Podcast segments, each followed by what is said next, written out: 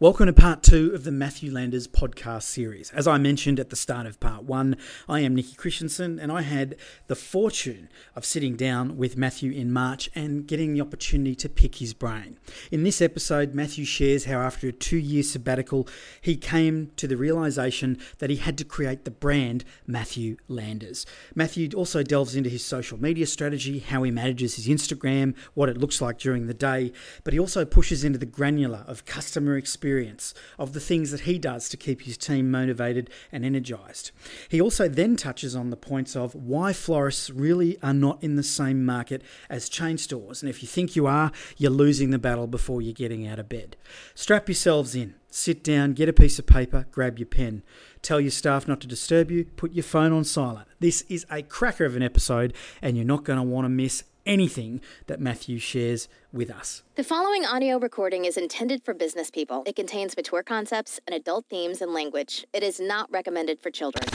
Hi there. Are you already successful in business, past the startup and into phase two? Already have regular clients and not worried about revenues? Maybe other things worry you, like what's the medium to long term future? Which is the shortest way forward that translates to money? Or do you wish you had help with business strategy, innovation, or future proofing? If you're interested in spending some time with a business person who has executed and implemented almost all of the things you're about to hear, resulting in annual company revenue of $7.2 million a year, then you can relax your mind. Your ears are on the right Business Bits podcast. Get comfortable and please create an environment for success for yourself and turn off any distractions.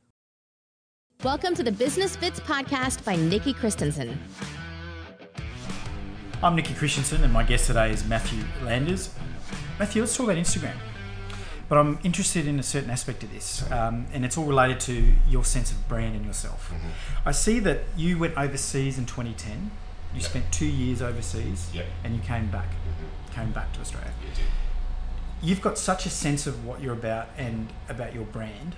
Where was that developed? Was that developed because you left the shores of Australia and you went to, into the big wide world? I'm not trying to put words in your mouth, but mm.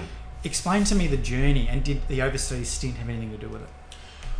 I think when I so basically I had two years off, right? So when my mother and I sold our partnership business in late 2009, I decided that it was time to have a couple of years to myself to have that time that I didn't have when I was 17, 18, 19 to go away and backpack. And not that I was ever going to be a backpacker, but you know, like to have that time glamping. To, yeah, to do to do my own thing. And the first, I set my goals high. The first thing I wanted to do was I wanted to go to Europe and I wanted to hit the top. I wanted to go and I wanted to work with luxury brands and I wanted to um, immerse myself in true luxury, so a life that I was certainly not born into. You know, so um, for me it was important to look at big brands and how seriously they take their brand. So the biggest thing for me was uh, more of like an observation in going in and seeing what more so in fashion as well is what were the um, hot topics and how were they relaying the hot topics? How could a trend that's um, becoming viral by social media how could that be twisted and turned so quickly into another brand's success? So um, even back then in 2010 yeah very much so, because 2010 was like a big turning point because that was when, you know, Facebook just sort of started to elevate, you know, and it was becoming really popular. And things like Instagram and stuff like that were kind of new, you know, like it was it was new um, ground, Tumblr, Twitter, all of that. So I kind of explored myself about how could social media impact my future and how also could social media impact a brand's future. So I naturally was watching all of these huge brands with huge budgets and um, how they were harnessing social media and how could I possibly apply this into floristry because floristry is such a low brow tiny speck dot on the broad spectrum of what's visible the world and if you look now in 2018, you can open up Instagram and you could almost find flowers or floristry very, you know, um, organically without even having to search for it. It's something that now pops up, you know, in um, in your feed and, and things like that. So You're saying flowers are more cool now? I don't know if the, So that's I don't know if the word's more cool. I think flowers Accessible? now are more accessible. I think accessible is a good word. Yeah. And I think social media has allowed so many artisans, not just florists, but so many artisans to actually showcase their talent, showcase their um, product. And it's such an instant, viral, worldwide thing. So, you know, the, this florist that I might have known in Norway 10 years ago because I saw them in a magazine or something like that, I can actually now look at what they're doing every single day. And, you know, 15 years ago, I would have craved for a book to be released or for a magazine to be released so I could see one page of three images of something that they've done. Now I can follow all of their Instagram posts, I can follow their stories, I feel like I've been into their home. I've, you know, it, it's become so much more personable, I think, and it's allowed so many people that were perhaps before unreachable to be within fingertips reach. Yeah. It's like you're immersed into it. 100%. And I have spoken to, like, I've had businesses, brands, celebrities approach me and vice versa that I never would have dreamed that I would have actually had contact with, you know, within a fingertip. You know, um, just yesterday I had a huge Australian brand respond to an Insta story. And their words were, more please, we crave your Insta stories. And I was shocked. I was like, oh my goodness, like this shop that I love going into in Melbourne, it's a, um, a super, super high end store. And I just, I just the thought of the fact that they're standing in their back room watching me is mental. It's crazy, you know. It's so it's it's amazing how far your how widespread your reach can be without even knowing it. But the, the, the thing that I acknowledge is that I know how widespread my reach is, and it's important to acknowledge your reach because without that knowledge of how how quickly exactly the same as what I'm doing here in Brisbane today. Like the tickets sold out so quickly. 36 hours, I think, Crazy. completely gone. Crazy. So something like that is social reach. You know, it's a, it, it's combined social reach of your brand and my brand, and to be able to do something like that so quickly is just such a testament to the people that are following you are engaged and they want to be part of you so desperately. And I think so many florists, especially, need to take that on board that they need to engage their customers, the people that already love them, not the people that. No, it's not necessarily all about the people that they're trying to target or trying to reach. It's more about the people that already love them, the, the customers that already come in regularly. How can they reach those customers? Because then those customers are going to then spruik that business to a, a wider audience. So let me ask you, because if, uh, for the sake of uh, a, suburban florist, if you like, listening to this podcast, Mhm. and they're going, but Matthew, you know, I'm not flamboyant, I'm not outgoing. Uh, I've actually got a picture of one of my customers in mind when I, when I asked this question. Mhm. So you're saying they've already got an audience, Yeah. their, their current customer base. Mhm. So really, Even if sh- it's just 100 followers. so they should just audience. still be able to put themselves through social to that group of people with no other no other uh, target in mind, or you're just speaking to that group of people, Yes. and that's their start. I'm just That's so many the people don't start the because they don't know where to start. That's very much the start because what is something that we as human beings engage with? It's vulnerability. yeah. So the second that you turn the camera around onto yourself, you are becoming a vulnerable person. You are opening up yourself for criticism. You are opening up yourself for a whole range of emotions that we as human beings don't like to receive. So people engage with that. People go, wow, this person has taken a risk by showing me their life or showing me what they're doing today and things like that. I had lunch last week in Sydney with a, a very talented and very high end florist who we sat at lunch and he said to me, This is the first time I've ever put the camera on me.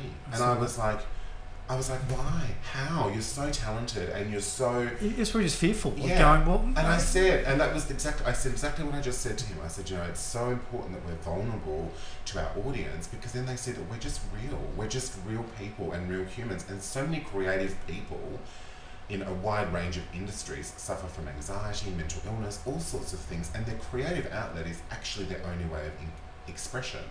They may actually be completely introverted. So it's so important for people to see you. And I feel that the reason I started doing Insta stories and things like that is because people had a perception of what I was like, or people had a perception of what I could do, because they would see a, a, a very dominant brand, especially in Perth. In Perth, they would see a very, very strong, dominant brand and, and a strong person. Intimidation for most people. Intimidation, yeah, hundred percent. And I identified with that, and I said, right, we have to change this because this is not what I'm really like. People, people don't understand that. you didn't like that. I didn't like You that. cared how you were perceived. I truly did care, and uh, you know, I would walk into the flower markets, and it was like a, a parting of the waters. People Mm. would like literally run because they would. That it would be an intimidation. and they wouldn't know you. They wouldn't know me. Never. You've never me, spoke to them. Never spoken. They have no idea what you're about. No idea. None. Zero. So That's success, isn't it? That it goes is. It- of course it is, but it's the just relationship. the biggest thing for me was like by turning the camera around onto myself and just being myself, people were able to understand and really see, oh, he's actually just completely. Because you're a joker. normal. Like, of you- course, you're- you're a I love. I love taking the piss. I love people taking the piss out of me. I love practical jokes. I love pranks. Because you've been giving it to Brisbane the whole time. I and you're like, put some thumb, put some shoes Put on, some you scrubber. on, scrubber. Yeah, and it's really Now like people can get really offended about that. A hundred percent. But the thing is, it's like I always think about this. It's like art, right? And it has to be treated objectively because you know you can walk into an art gallery and there could be a woman standing at an artwork that's weeping because she's so moved by a piece of art, and I could walk past and be like, "That's putrid," and I, it just literally is some paint slapped on a canvas. Perception, yep. Perception. So, um, also without um, without negativity, you won't have positivity. And I think sometimes, even if somebody's offended by something that I've said, or they go, "Oh, I shouldn't have said that," it's just it's evoked that in them, and it's like a car accident. You don't want to look, but you can't help but slow down and look. And those people that have been offended by me, they still keep coming back and they still keep watching because they're waiting to be offended again. It's like the hot stove, don't touch, isn't it? It's like, Hundred oh. percent, yeah. I'd love to talk to you about Instagram Mm-hmm. and just touching back on that question I asked earlier about the the time spent overseas. Mhm. Where did you get this sense of I'm going to create a high end brand? Because until you did it, I don't. I can't remember the last designer that really went out and deliberately. Because to me, you look deliberate. You look like Mm. to me, it looks like your actions are deliberate. Very deliberate. Where did that come from? because something I learned being in Paris for a long period of time, people are so desperate in life to be able to afford something expensive. And sometimes your biggest customers are in fact not the super wealthy or the rich. It's in fact the middle people that would rather save for three months to go in and have that experience of buying, even if it's just a coin purse from Louis Vuitton or Hermes or Givenchy, you know, and walking into a store and having that true luxury brand experience, no matter what you can afford, you still receive the same experience. Like if I went into Hermes, no matter whether I was buying a, a diary refill or a Birkin, you would get the same experience and the same treatment. And it was so important to me in business when I came, you know, back to Australia in 2011, and then I decided in 2012 to open my own name branded business. It was so important to me that I delivered that high end experience because I saw the gap in the market as being floristry is such a luxury experience because it's a non essential item. You do not need flowers to survive. Also, doubling from that, you have two people getting an experience. You have the customer and also the recipient. So you're actually doubling your reach because you have the the recipient that's receiving a luxury gift, and you've got the um, the customer or the client that's actually ordered or taken the gift and they're going to give it to them. So you've potentially got two people that you can impress and wow with your luxury brand rather than just going in and purchasing a you know a designer handbag.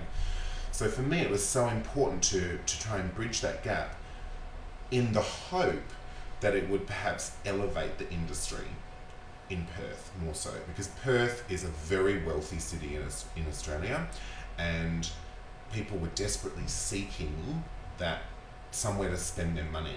Most amount of billionaires in Australia, right? Yeah, in Perth Yeah. and for a long time in 2012 and 13, the Louis Vuitton store in Perth was the busiest in Australia financially, which is, blows my mind because it's one of the smallest stores. Yeah. And Wow. I saw that gap in the market and I thought, you know what? We have a luxury industry in floristry and why can't we place that alongside those stores? Why can't we have a florist that looks like a designer handbag store that's in the midst of like Louis Vuitton and Tiffany and, and Bally and you know things like that? Why can't that store be there representing this product as a luxury product, which is what it is? So that was my goal to stand alongside those stores with a dominant luxury brand that people look at and acknowledge and that also go yes this brand fits in amongst these stores. So that was my goal when i came back. And it's taken years you know it's taken several years to it's only now in the last maybe 18 months that the brand is truly finding its feet in terms of reaching that super high end um, position in the market in Perth. Because I had to, the brand I didn't have to prove, the brand had to prove that it belonged there. The same as all of those brands that I've just mentioned would have as well in the past. You know, there's handbag like Goyard, for instance, you know, you can only buy Goyard handbags there in their boutique. And it's the same with me. It's like, well, you can't buy my flowers in a supermarket. So You can't buy Goyard in Amazon. Exactly right. You know, Mm. so it was like I need to make sure that in order to have that market share at that super high end top bracket, I needed to make sure that people were receiving that experience. So it was about creating that and having, you know, I could talk about brand for hours and how to build that, but it's like um, making sure that you are not to, to copy a luxury brand, but on par or parallel. How can you make yourself as parallel as possible or as on par as possible? Taking inspiration from different things like luxury jewelry and watches and handbags and things that people are willing to part with huge amounts of money for. What are they looking to gain from that? Because you can go and buy a Longines watch for twenty-five thousand dollars, but I could probably go and buy a um, a TAG watch for five thousand dollars, and it's going to be the exact same thing, going to last the exact same amount of time. They're both Swiss timepieces. What's what's in people's mind? Is it a status symbol that they desperately want a Longines watch, or is it simply for the fact that they want to be able to show off their wealth? Is it because it might take them longer to actually save the money to achieve the goal of being able to make that purchase? What is it? So I had to, That's very specific to each human. yeah, and it's it, it Some broad sets, It's that, but it still filters down to being what turns you turns you on's a bad word, but what drives what you, drives you. what drives that- me. We're going to Yeah. be different, And but there are some basic similarities, right? Of course, and it's about you know if you think about the movie The Devil Wears Prada, there's a there's a little scene in there that re- it really Move rings at your own true to me. Yeah, yeah. um, there's a scene in there that rem- remains really true to me and my brand. It's when she talks about the um, all this stuff just looks the same to me, and Miranda Priestly says this stuff. This is not blue. It's not turquoise. It's actually cerulean. You know, and she's specific about this color. And then she goes, "This sweater is, you know, something that was done three years ago by a high-end designer, and you've probably fished it out of some department store sale bin. And it's the same with flowers. Do you want to come and do you want to buy Matthew Landers flowers, or do you want to fish some dead bouquet out of a supermarket sale bin? That's how I kind of think about it. It's like Mhm. you make the choice. So the customer has the choice. The choice and Yeah. what drives them Exactly. to make that choice. Yeah. It's the same thing when you stand and look at like a, you're in a Westfield and you look at a florist next door to one of the supermarkets, Mhm. and the florist is trying to sell a pot of phallus for seventy five dollars in a ceramic, and our friends at the chain store is what twenty four ninety five standard every day of the week price, and I quite often get florists ask me the question and go, I don't know how to compete. this is something that I'm so passionate about because, for instance, I've had a shop in a shopping centre. So one of the shops that my mother and I had was a kiosk in a big kiosk in the middle of a super wealthy shopping centre, and Coles was 50 metres, if that, away, and they had a big array, a big selection of flowers, as did Woolworths up the other end. They were never our competition at all because if uh, if a supermarket is selling a twenty-four dollar phalaenopsis in a pot, I wouldn't have just had a single pot of phalaenopsis there for seventy nine ninety five.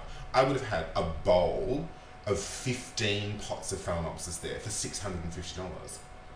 So that you are worlds apart.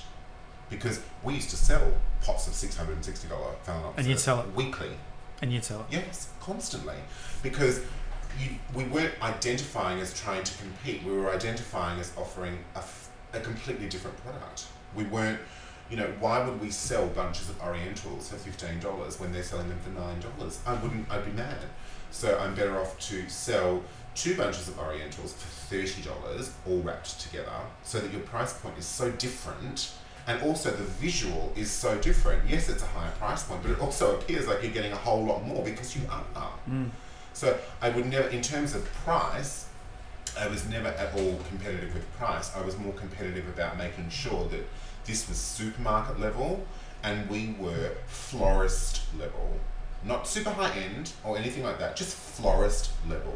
And the biggest thing that annoys me about people in this industry, or business owners, I should say, in the floral industry, is they say, oh, that'll never sell in my shop. How many times have you had it for sale in your shop? That's my always my answer because have you got a six hundred and fifty dollar bowl of fifteen phalaenopsis in your window available for sale? No, you don't. Period. So how would you know? How would you know? And like demonstrations, I've done demonstrations all across Australia, um, and especially years ago when I was very much, uh, you know, a, a golden child of Interflora, you know, and doing Interflora demos and displaying their products and things like that, and how to perhaps enhance things. And people would just be like, it wouldn't sell in my shop. And it's like, but it's so frustrating because how, how would you know? Mm. Or people would buy things at the end of a demonstration or they'd be win it in a raffle or something like that and they'd take it back to their shop and put it on display. And then I'd get an email a week later being like, oh my gosh, you never believe how many people commented on that arrangement you made. And it's like, well, why haven't you made another dozen of them and put $150 on it? You're very open in saying anyone can do what I do. Very much. You said that probably six times in the Yeah. last two days I've been around Yeah. you. You, you firmly, you, you, I would, you question why don't more people copy what you're doing, right? And just take that step and just try things. Mm. What do you think stops people? Are they looking at it the wrong way? They don't understand their point of differentiation. I've been that person as well. You know, like I've been that person that's had that mentality of this is what a florist shop looks like. You have relay, you do this, you do that. This is what it looks like. I had to go and I had to look at other brands and how I wanted to relate to a market share in order to actually be able to take risk. A lot of florists, like I would guarantee that eight out of ten florists in Australia wouldn't have any more than a thousand dollars in their trading account. Period. They're almost insolvent. So Yep. how are those businesses going to want to take a risk? I I think that it comes more from a fear of loss, a fear of, you know, not wanting to take risk. But the thing is, people always say, you know, no one likes change. No one a lot of people don't like change. I don't like a lot of change, change. either. Yeah, Yeah. same. But brands as such, if you look at luxury brands, you know, like for instance, um, Louis Vuitton has just had a new creative director. So Kim Jones is no longer the creative director of menswear. They're going to have a new creative director, which means that everything's going to look different. That's a huge risk for a company. But without doing that, how, like Marc Jacobs, when he was the creative director of Louis Vuitton, changed and saved Louis Vuitton, period. So, how are you going to apply that to your floristry business? You need to change and save your business. You need to go from the outside and look in. What does the customer see? Okay, the customer sees a lime green shop, and all you sell is olive green ceramics, and it's all crap. And the vases that you've got on display are dirty, unwashed, you know, and things like that. Like, why would people want to come in and it's not about purchasing. It's about why would customers want to come in and actually identify that this is a florist shop. A florist shop should be something that people walk into and it looks so much better and more impressive than supermarket, and so much better and more impressive than other, you know, flower sellers as such. But I just don't see other florists putting in that effort that's actually required in order for a um, shop front, like a bricks and mortar store, to actually look so different from that perception you should be walking into a florist shop and you should want to have an experience. I can name five florist shops around Australia that you walk into and you're like, wow, this is beautiful. You know, like there's everything's got a, a place and everything's clean and orderly and it looks really lovely. It's really well presented, exactly the same as a Gucci store would be. You walk in, you can see the product. It's clean, it's unmarked, it's beautiful, and it's ready to be sold. That's branding, right? It's branding, and that's the thing. It's because these brands take their brand seriously. It's like my brand, my shop. I take it seriously, and I, I get angry when my staff don't take it as seriously as I do. And I will. The first thing I do is when I walk in, I never come through the back door. I always come through the front door because I want to see what a customer sees. It's interesting. My first thing I do. So I, ne- I park at the back of the store and then I come around the side of the building and then I walk through the front door. So I my first impression of my shop is the first impression that a customer has. So the first thing I'll do, honestly, is put my handbag down and I'll be like, right, we need to change this, we need to do this, we need to do this. But I'm not just coming in and taking over and changing. I'm saying to the girls, why is this like this? Or, you know, things like that. Because it's constantly getting better. And it's constantly getting closer to how I would do it. And you're training them what you want. Exactly. Because they need to see it through my eyes in order to be able to identify what is acceptable for the brand. Because I am the creator of the content. So I need to make sure that they see what I see and they see how seriously I take what I see. So it's important to it's not it's not about a mistake or anything like that. It's about you know developing your team to make sure that they understand and that they don't just come in every day and then go home at five o'clock. They come in and they're desperate to be like, I want to make this shop look so beautiful, and I want everybody that comes in to have a beautiful experience. And yeah, that's.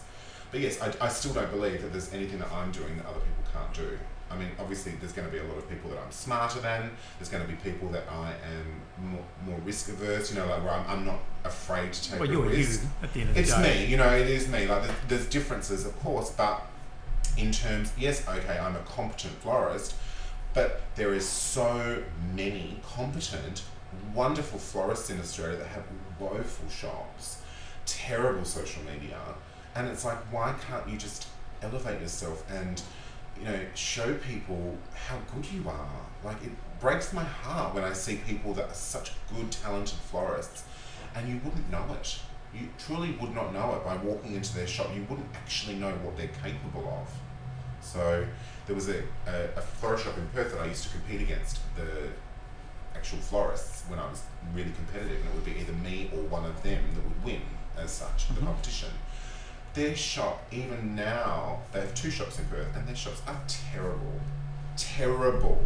Do not know how are in business terrible, and it's just so eye-opening to see that the florists that, it, that that shop actually produces as such are such good florists, so competent, such outstanding florists that constantly still win competitions, and but the shop doesn't reflect it, and it's like your shop could be, they could both be million-dollar shops within a year if you actually allowed the florists to work.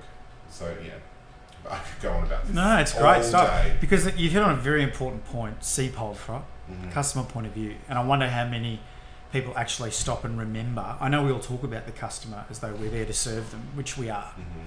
But how many people actually stop and go, this is what they're seeing, this is how the interaction's going? Mhm.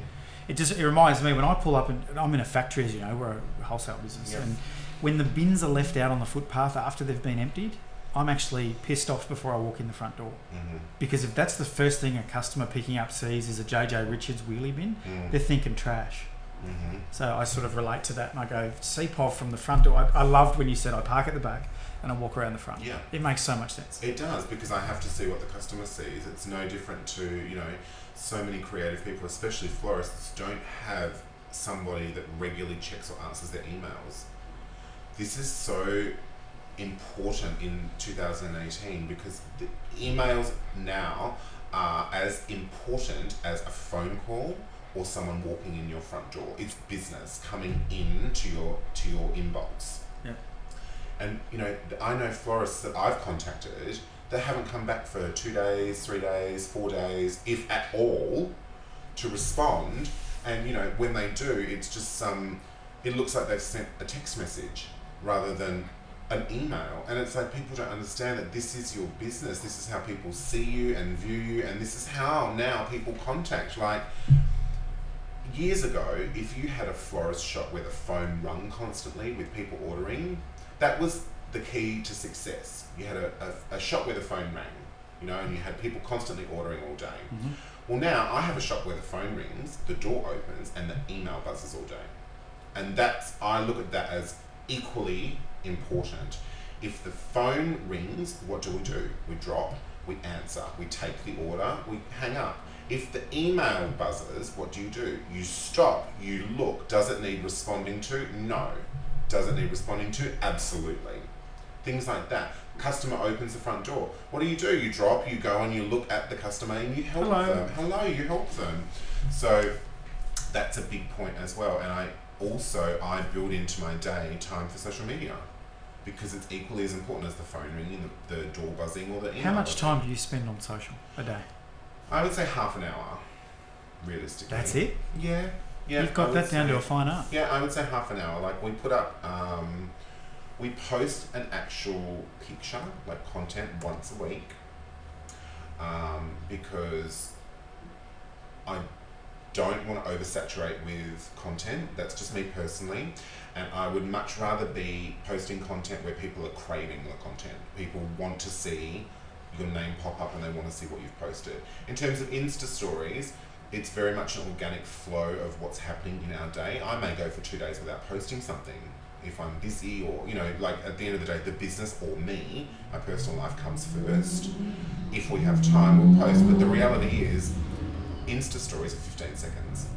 Even if you have to do two outtake, it's still 45 seconds. So if you're doing five a day, it's five minutes tops. So really, So there's no excuse. No. People say I haven't got time, you do have time. they're looking at it the wrong way. Yeah. Do you smoke? Have you got time to go out and have a cigarette? Do you eat? Have you got time to stop and have lunch? We all make time for things. This is simply just another element of the business. If the phone rang, you would stop and you pick up the phone, take the order. It's the same thing. Your social media is no different. You need to stop and you need to pick up the phone and you need to post something to engage your audience. Just my point of view. And that was part two of the Matthew Landers series, where Matthew outlined how he achieved Instagram success and also the benefits of taking a two year sabbatical had on him back in 2009. Remember, the Matthew Landers brand only started in 2012, which is only six odd years ago, and already that brand is becoming recognised worldwide. Part three, I asked Matthew if you're a florist starting out and wanting to emulate how you did it, what should they do and what things should they go about doing? Check in to episode three if you're interested on how to build your global flower brand. That was another session with Nikki Christensen and the Business Bits podcast. In case you were wondering, it's called Business Bits by Nikki Christensen because it's business served up in bits. Take away what you want and leave behind the bits you don't. The key is implement what you've learned straight away. If you want more, go to nikkichristensen.com. It's also where you can get your limited edition Nikki Christensen wristbands. So until next time, remember what Nikki always says version one is better than version none.